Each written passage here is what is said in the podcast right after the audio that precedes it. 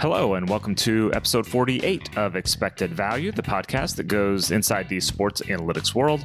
I'm Paul Carr from True Media. I spent last weekend up in Omaha at the Men's College World Series, talking with our clients, taking in the scene there. Always a good time done it a handful of times. I encourage everyone to check that out if they get the chance. Uh, and since it's that time of year, True Media is wrapping up our first full season in college baseball. We have a college baseball guest with us today. It's University of Iowa pitching coach Robin Lund. He just finished his fourth season with Iowa, and Hawkeyes pitchers were top five in the nation in ERA, K percentage, opponent's batting average, among other things. Uh, they had a good case for an NCAA tournament bid, but were ultimately left on the outside looking in. In a short time with Iowa, Robin's given the school a pretty strong reputation for developing pitchers.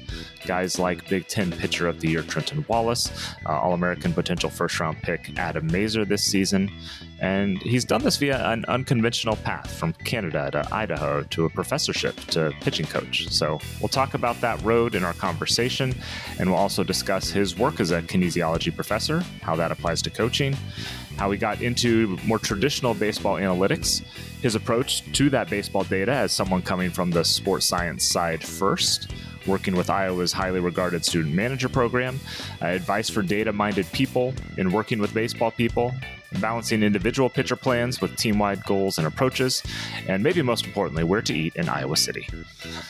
Then producer Sergio De La Espriella will join me to react and wrap things up. Without further ado, here's the expected value conversation with Iowa pitching coach Robin Lund.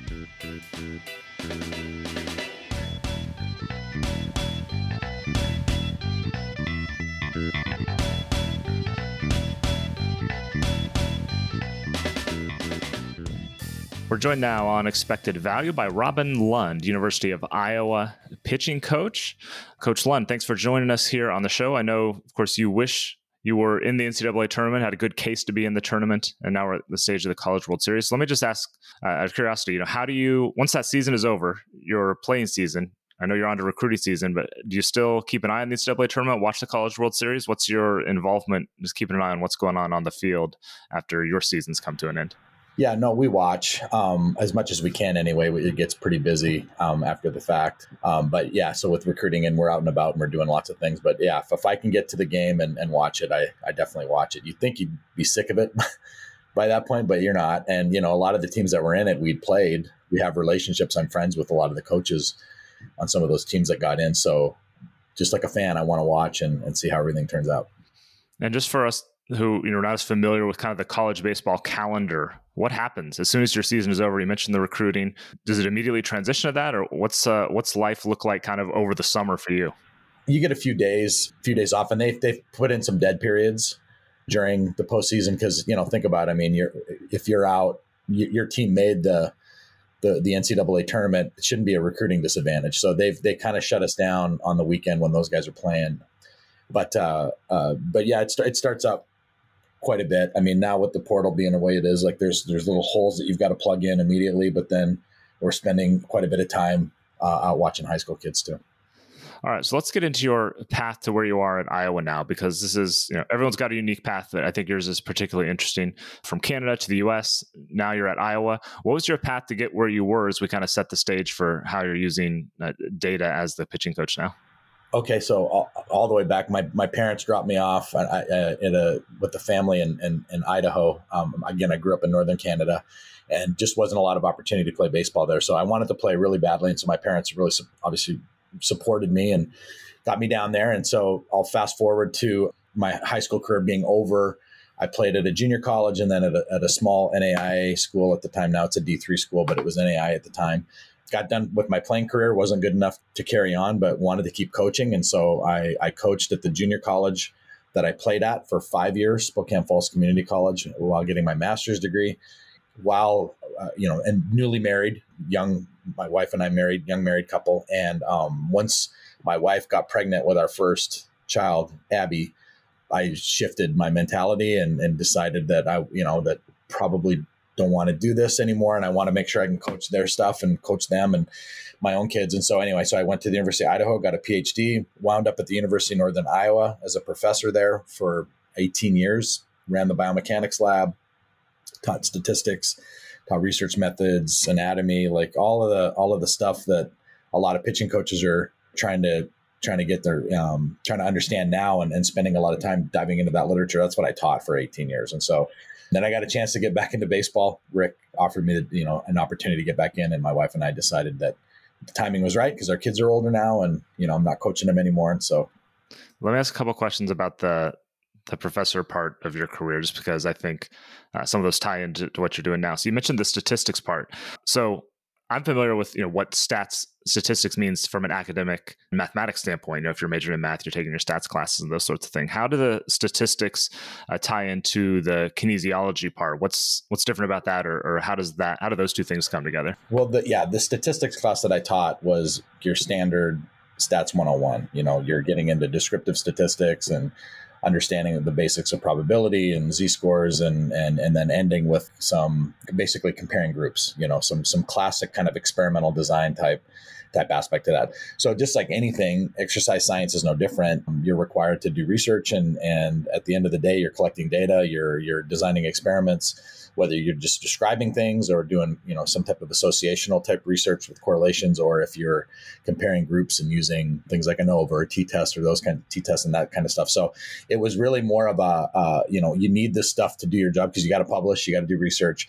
And so just like anything we're collecting data and we're, we're publishing and we're using the same kind of statistical methods that you're going to find through all of the sciences. And what kind of research like as a kinesiology professor what's an example of a research project or something that you may have done that then kind of ties into what you do now? For me, I had a real interest in strength and conditioning and human performance and what we can do as coaches to make athletes bigger, faster, stronger, more explosive, etc. So so my my entire research agenda had that that type of a flavor to it. And then I had a particular affinity to baseball and softball, obviously, and so I did some stuff there. But it generally, I mean, I we did we you know we did work in volleyball, we did work in football. The one study that we did that got a little bit of traction was we did a study with linebackers and basically proved that if you're if, if you ever if you played football, I didn't play football, but one of the things that linebacker coaches will um, focus on with their athletes is not doing a false step, so stepping backwards before they move forward. It's just that's kind of a natural move that not only humans but birds and dogs and cats. If you just throw your the ball around with your dog, you'll see that dogs false step all the time, and it's a natural kind of thing. And so we basically demonstrated that by coaching that natural movement out of them, you're making them slower. And so that one got a little bit of traction. But yeah, it's that just that kind of stuff. Like a lot of cross sectional research. Have a quick question we want to answer, and we collect a bunch of data and, and, answer it. So lots of you know, and for me personally, it was uh, a lot of the type of studies that we did were more biomechanical in nature. The first step studied. Are there any tie-ins to baseball in that? I mean, you hear about infield, outfielder first steps and how important that is do those does that those things tie together at all? Absolutely yeah. So like right now and, if you get in there and you start getting on twitter and start looking at that stuff um, austin wasserman was a guy that i we actually wrote a book on uh, softball base stealing. He wrote a book on baseball techniques of like what your feet should be doing when you steal. But yes uh, it's called a, a lot of people call it a rhythm step or a drop step. But if you watch high level base stealers they when they pick up their their right foot they will put it behind them a little bit. They'll pick it up and then move it a little bit closer towards first base, and that kind of sets your shin angle. And so a lot of people call that a negative step, but it, it actually does make you faster. There's some there's some there's some biomechanical and reasons that are that are that basically show there's a sound, sound uh, scientific foundation behind why it makes you faster. Right. So what seems like a bad thing just from a where your body is standpoint actually turns out to be a good thing from more of a, I guess, physiological standpoint. Exactly. Yep. Interesting. Okay. Yeah. So how did you get more into, I'll, I'll just say baseball analytics, kind of the more traditional type of analytics as you're a professor? How did you learn about those things and, and get into that world? Yeah, I wasn't doing much of that when I was a professor, but when I, once I got to Iowa and I got, started getting my feet back into the coaching world, you know, we had some managers here and they were doing a lot of reporting um, a lot of describing, and quickly found that. And, and I knew this from from my career as a, as a researcher, but you know you can use data and numbers to answer a lot of questions. Just about any question you have. I mean you're just limited kind of to your imagination. So then it became you know i got a lot of questions. I got a lot of things i want to i want to figure out and i want and i felt like it could give us a competitive advantage. Like if we did that a little bit different than everybody else i felt like that could kind of give us something on our opponents, and I feel like it has. So it was maybe a necessity, almost just my competitive nature, that really got me into it. Before we kind of get into how you're applying all that, now, I guess, broadly speaking, you're the pitching coach. College staffs are obviously much smaller than major league staff, so I know you wear a lot of hats. Just kind of generally speaking, what is your role as the assistant coach and the pitching coach? What does that entail on kind of a day to day basis? Day to day, I mean, so beyond recruiting, obviously, we spend a considerable amount of time with that. But you know, once when I get to work, it's a lot of organizing. It's a lot of because we have 20 hours in a week that we can work with our guys, and that includes all of the time that they put in the weight room and, and all of those things. And so you've got we had 18 guys on our staff last year, and you want to make sure they're moving properly. You're trying to organize a pre-throw program. If there's any red flags on their assessment, um, anything that has to do with their shoulder, or their scaps, or their their forearm or anything like that kind of stuff, you know, we got to make sure that we have correctives as part of the pre-throw program. And then ultimately just organizing not only within a day, the, the kind of throwing they're going to do in a day on any particular day, but managing that workload and making sure that their throws and the intensity and the volume of their throws is organized and across the week so that they're recovering properly and also you know making sure we're coordinating with the strength coach that all of our strength and conditioning all of the stresses that are applying to their bodies from a strength standpoint that that's also aligned with the throwing program so that we're concentrating that stress in a tight window so that we can again begin the recovery cycle you know as fast as possible. So it's it's a lot of it's just a lot of triage right? You're constantly checking the temperature you know so to speak of your guys from in terms of like how their arms feel how they're performing, whether it be strike throwing or how the how their pitches are spinning and moving, how they're actually moving themselves from a biomechanical perspective, and just constantly taking the temperature on these guys in all these different ways and making sure that we're getting better over time or at least holding ground, especially when we're in the season. We're more yeah, so, so you come into all this obviously we're more of a sports science side first. Like that's your starting point, which is very different than someone like me who has coming at it from more of a data side first and might be able to you know observe things, but I don't know how to implement things or something like that. So how does just that different angle you're coming from a, a, a different side how does that inform how you approach the types of baseball data like you talked about spin rate approaching whatever all those sorts of things how does your broad approach affect how you approach things more from a micro level first of all we have all these you know these kids in our program that are analysts and they're coming at it they're baseball fans they've never coached and they're just really really bright and they really understand the math side of things so i guess what i bring to it is more of a 10000 foot view some context you know like i was coaching college baseball and was a baseball guy before I knew any of this stuff first. So I do have a little bit of an, and there's a little bit of an old school in there, you know, uh, based on my age and when I played and, and what we all valued kind of in our generation from a baseball standpoint. But then I'm also obviously extremely new school with with all the other stuff, and I think there's a there needs to be a marriage between those two because both of those worlds can really have a positive impact. And so, like for example, I'll just throw this out there: like we have a lot of our managers like disdain the short game. Disdain, they have just a disdain for bunting. Never bunt, right? Never bunt, and they will kind of show me the numbers. It's like how can you how can you justify that when you know you just look at the just look at the data, look at the run expectancy tables, and I try to explain to them. It's like yes, but you're you're looking at it from first of all these expectancy tables were made with major league teams, and they're the average of all major league teams across a decade. So talk about regressing towards the mean if you constructed those tables for individual teams, they would look different. If you constructed them for an individual team and on a separate year, those numbers would fluctuate. And then when you take it and you go, okay, now college games not 160 plus games, it's actually 55 games, you're going to get even more variability. And so I, you know, trying to explain that to them that what if you have a guy that is doesn't have a hit in his last 10 10 to 15 at bats and he is in a world of hurt and the wind is howling in and this team we know their pitcher doesn't defend very well and often sometimes you can get a guy out of a slump just by but just get him to do something just to contribute you know right. so he puts down a nice run the base finally, yeah he finally gets to come in and, and get high fives as opposed to slamming his bat in the rack and and being frustrated and sometimes that gets guys going. And so just you know making sure our guys that crunch the numbers understand that there's a human aspect to this game too there is a uh, you know hundreds uh, uh over a hundred years of kind of trial and error with some of this stuff. There's some things we learned the hard way, but you know there's some valuable lessons in there, and so helping those guys understand that is a, is a big part. That was it. a really good example, I think, of coaches helping analysts understand things better. What general sorts of advice do you give to? I'll just call them old school, new school divide that you know is blurring quickly, but there's still something to it. So, what kind of general advice and things are you giving to I'll just call it, you know, your data analysts and such who may not have played the game or are approaching at it more from a numbers first angle? What do you tell them about how to communicate and relate and understand the coaching side a little bit more?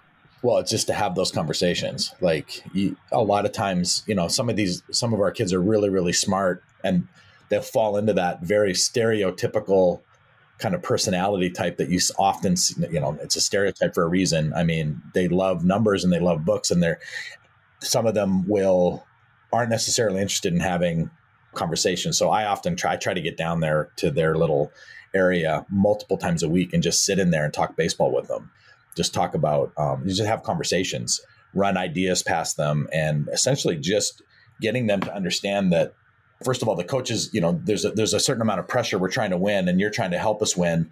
But there is a again a very human aspect to this thing. There's a when you have the boots on the ground, you don't always know everything. Like we can't measure everything with a TrackMan system. We can't measure everything with a Rapsodo or a blast sensor. There's there's other pieces to that that you just don't understand. And until you start really communicating with people and having conversations and building relationships, you won't really understand that side of the game. So just really encouraging them to talk and to build relationships and, and ask lots of questions um, and just have those conversations. It really does help them get some context because that's really what they're lacking is context, right? They have, and that's where, you know, if, if I were to summarize, you said I come, I'm coming in from a data standpoint and you love baseball, but you're coming at it from data. And I love the context and I use data to help me be a better coach. So I'm coming at it from literally the other direction. Data to me is not what I love. I love, ba- you know, I, I just use it as a tool. Whereas our guys love the numbers and they love baseball, but they're, you know, we're coming at it from completely opposite directions. We've talked about your student managers and analysts a lot, and it's one of the bigger, more respected groups of, of student managers in the country.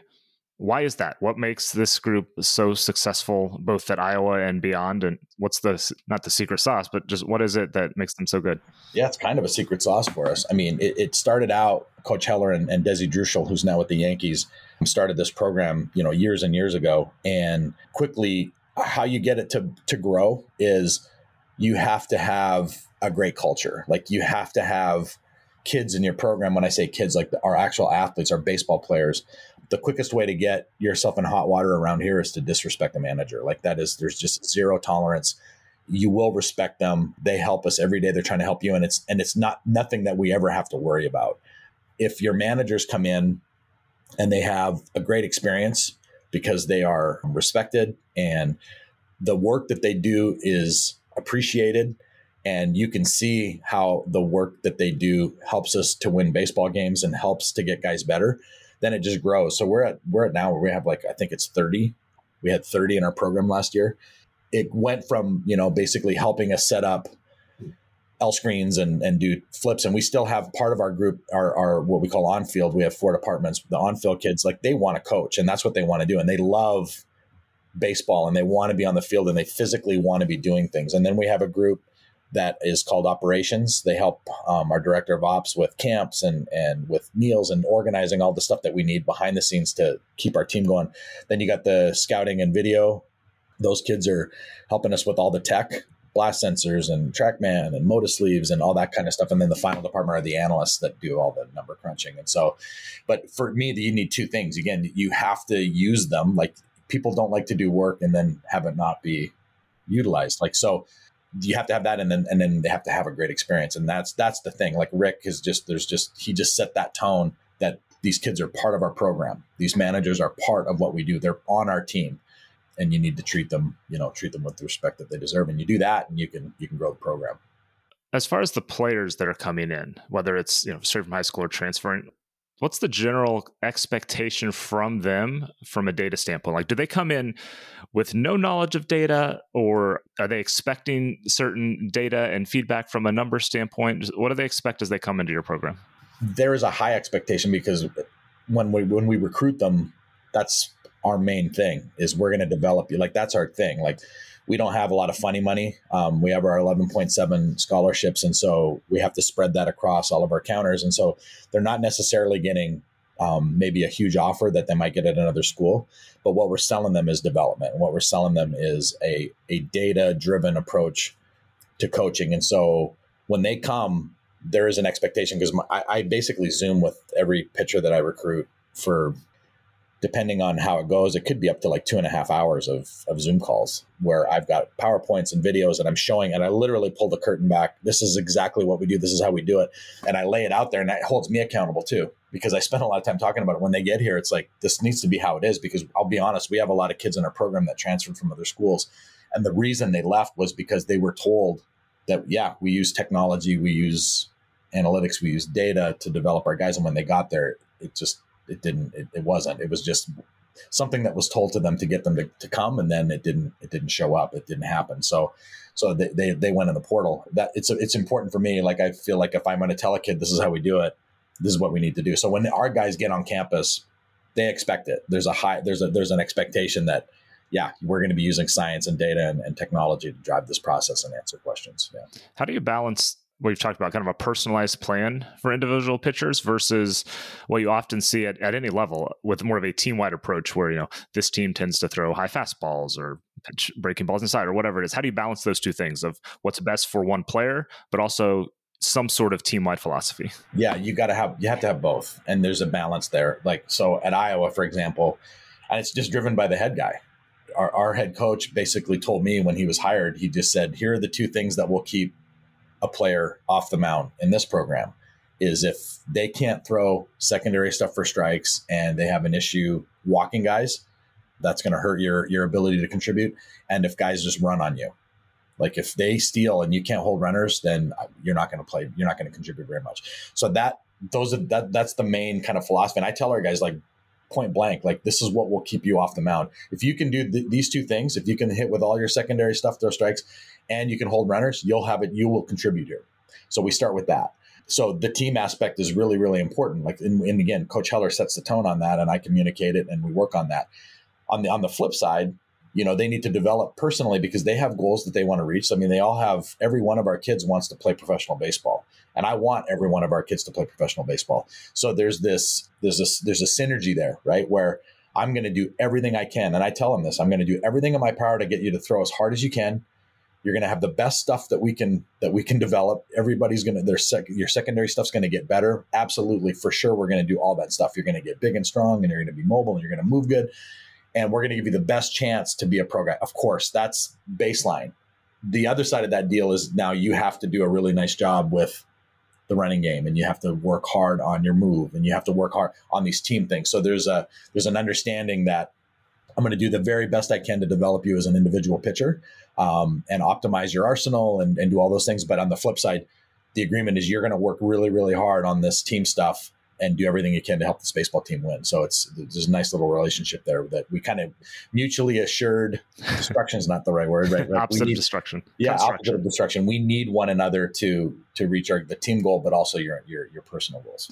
From my just a practical standpoint, this is the first year you could use technology, electronic technology, to call pitches from the dugout. How did that how did that go for you? What was that like this it was, it was fine. It was nice to be able to to just hold, you know hold the mic up to my face and and and uh, just you know hide my hide my lips so nobody can read them, obviously. But and then um, just call the pitch. It sped things up a little bit, but I think like you know with us speeding up the game, like we're at the point you know twenty seconds between pitches, and I don't know. Like I think I think we've made it about as quick as we can because at the end of the day, now the rate limiting step is a decision has to be made. Somebody has to make a decision on what pitch is going to be called. And when you are in a, when you're on a roll and the pitcher is synced up with you and he's hitting with everything and you're just kind of get on in a, in a rhythm, the 18 seconds is pretty easy. But when when he's not, it's amazing how how quickly even if you're just taking two more seconds to process what just happened and make a decision, that 18 seconds goes by really, really quick. And so I don't know what else we can do from a technical. I don't think we're going to be able to speed it up anymore using technology. But it'd be nice if he could talk back. I would I would prefer that would be really great. So you're still you're still coming up with some you know unique signaling systems and, and you still have to come up with some different things so that he can communicate back to me because I'm asking questions all the time and you just got to ask yes or no questions so he can nod or shake his head. But I liked it. I thought it was good. So we wrap things up here with our playing favorite segment where we just rip through a number of your favorites. So I'm going to start with what is your favorite number, your lucky number, and why? I wore number. Uh, it's funny. I've got. I'm wearing the number that I had that I wore in high school, number 23. I honestly don't remember why I liked it. I just chose it, and then when I showed up here, our equipment guy, K, Kevin Four, K4, had it for me. And I thought that maybe he did a bunch of digging and found out what my high school number was like, how are you going to find that? Because the interwebs weren't even a thing when right. I played. But yeah, just number 23. I don't really have a, a, rationale for it. It's just, just what I wore. It's always been there for you, right? Yeah, exactly. All right. Favorite player of yours as a kid, any sport? Uh, it was Robin Yount. He was my favorite. Obviously, we have the, the, the same name, and that's what attracted. That's what I liked about him because I was a little kid. But no, he was my favorite player. I was obviously in Iowa City. You have a favorite restaurant there? Oh, um, yeah. I guess my favorite pizza place is probably the Wig and Pen. Really good pizza there. And then in the wintertime, we spend a lot of t- time at a place called Konomi. They have really good ramen. And I'm a food. I love to eat. I love to cook, and so yeah, it's hard to, to pinpoint one. We've been to a lot of places and we try just about everything. Yeah, been been Iowa City a couple times, and pretty much everywhere we land is up is pretty good. Uh, you mentioned you like to, to cook and such. Favorite thing to grill? To grill, if you're in Iowa, anytime anybody visits us and they, they come to our house for a meal, we get we do Iowa chops. It's like this almost like a T-bone pork chop kind of thing. So you got the loin and the tenderloin side on it, and they're extra thick. They're like two inches, and for whatever reason, the pork here is better than anywhere I've ever been. So we always we always we always do Iowa chops. My wife is from Iowa. We go there regularly, and she would agree with you, and I would agree with you on that. Really, yeah, they're they're tremendous. Yeah. Uh, and finally, do you have a favorite? How did I get here moment? But I mean, you know, just kind of where professionally you're able to kind of soak in, you know, where you've gotten to and, and think this is pretty cool. Favorite one of those moments? I mean, honestly, every time we play, it just feels like I need to pinch myself. I went, I went 18 years where I wasn't wearing a uniform and, and wasn't competing, and and you know, coaching your, your kids was was wonderful, and I did all that stuff, and I, and I would never, I would never trade a moment. You know, it's a, being a professor was a wonderful job when you're when you're raising children, but literally every time I get to put on the uniform, I, I mean, I don't take it for granted. It's just it's just so great. And the the hardest thing to get over, you know, with when you're a professor is obviously tenure. You're like guaranteed employment for life, yeah. basically, as long as you don't don't do anything, don't do anything illegal or, or really silly.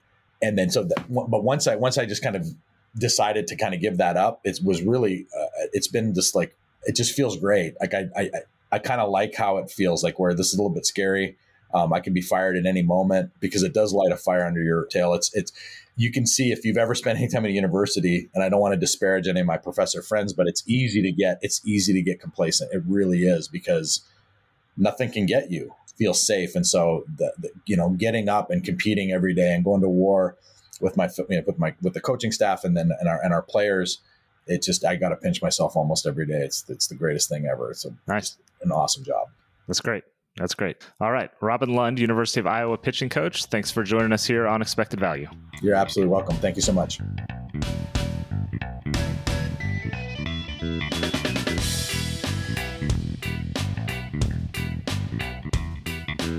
Back in the True Media studios, I'm Paul Carr. Thanks again to Robin Lund for joining us on the show. You can follow him on Twitter at Lunderton, L U N D E R T O N.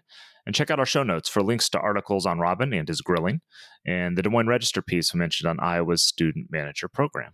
Joined now by True Media producer Sergio De La Espriella, who is still sad that his Gators are not in the College World Series. So sorry about that, Sergio.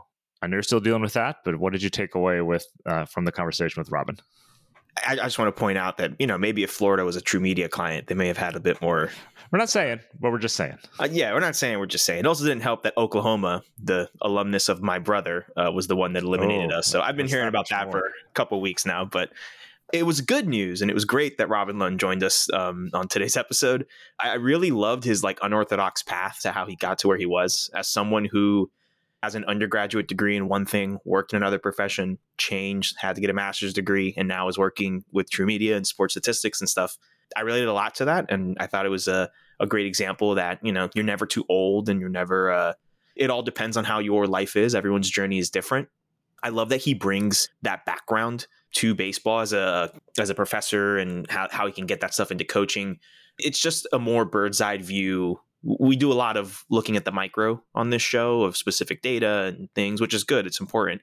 But I also like that sometimes we can take a bird's eye view, take a step back and see, oh, okay, the journey is unorthodox. It can be different because, you know, he's doing great stuff with with Iowa. He's doing a great job. And so um, it was nice to hear that. What, what, about what about you, Paul? What did you Yeah, just to follow up on that, like his path is almost I don't know it's the perfect path in some ways, but it is an almost ideal combination of the we'll just call it the sports science or baseball side and the data side uh, that he's able to merge really well.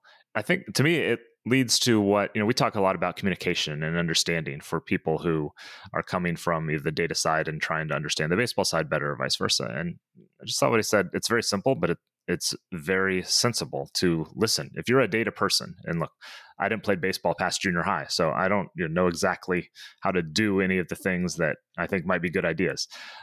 But just listen and listen to what people have to say and you know there are factors as much as you know we data nerds sometimes don't like to admit it there are factors beyond just the numbers you know and he explains some of those.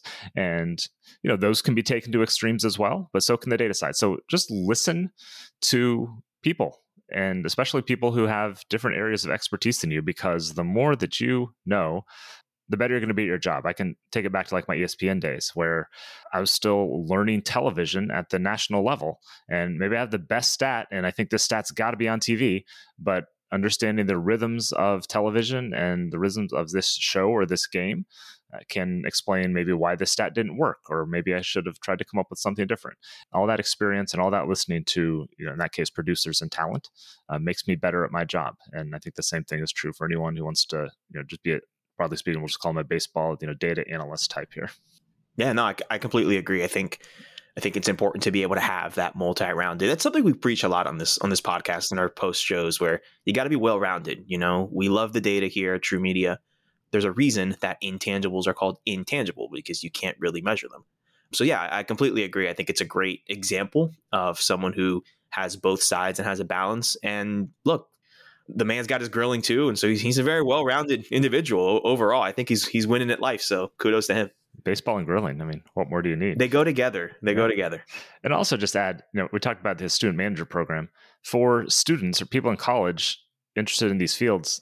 Look for these opportunities because they exist. They may not have existed, you know, back in the '90s when I was in college, but so many collegiate baseball programs, football programs, almost any major sport will have maybe the analytics club is involved or maybe the you know math or computer science department is involved helping them do things or maybe it's a full-fledged manager program like this that does a whole lot of different things these opportunities are there so even if you're not playing you can get some very directly applicable real world experience because i was in a lot of people from their manager program that now work with MLB clubs. So there's lots of opportunities to get involved in things uh, at different schools. So look for those opportunities if you're trying to figure out what you want to do.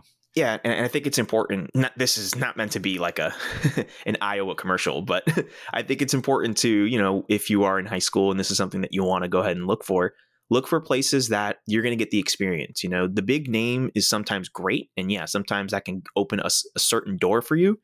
But I can guarantee you that if you're more well prepared and you have the experience, that is always going to trump someone who has just the big name on their resume. So maybe you weren't thinking about Iowa as this you want to work in baseball analytics and stuff or or maybe you want to work and eventually be a baseball manager or something like that you can go to somewhere that has a program like this where you can get the real world experience you can get the actual training that you can get and yeah maybe iowa on paper doesn't look um, as good as maybe you know a traditional baseball powerhouse like a vanderbilt or something like that but as long as you're getting the experience then and you have the drive and you put in the work you're going to be successful everywhere there's a reason that you find big celebrities that are successful in their fields. Not everyone went to, you know, the biggest name school per se. They they just got the experience that they needed.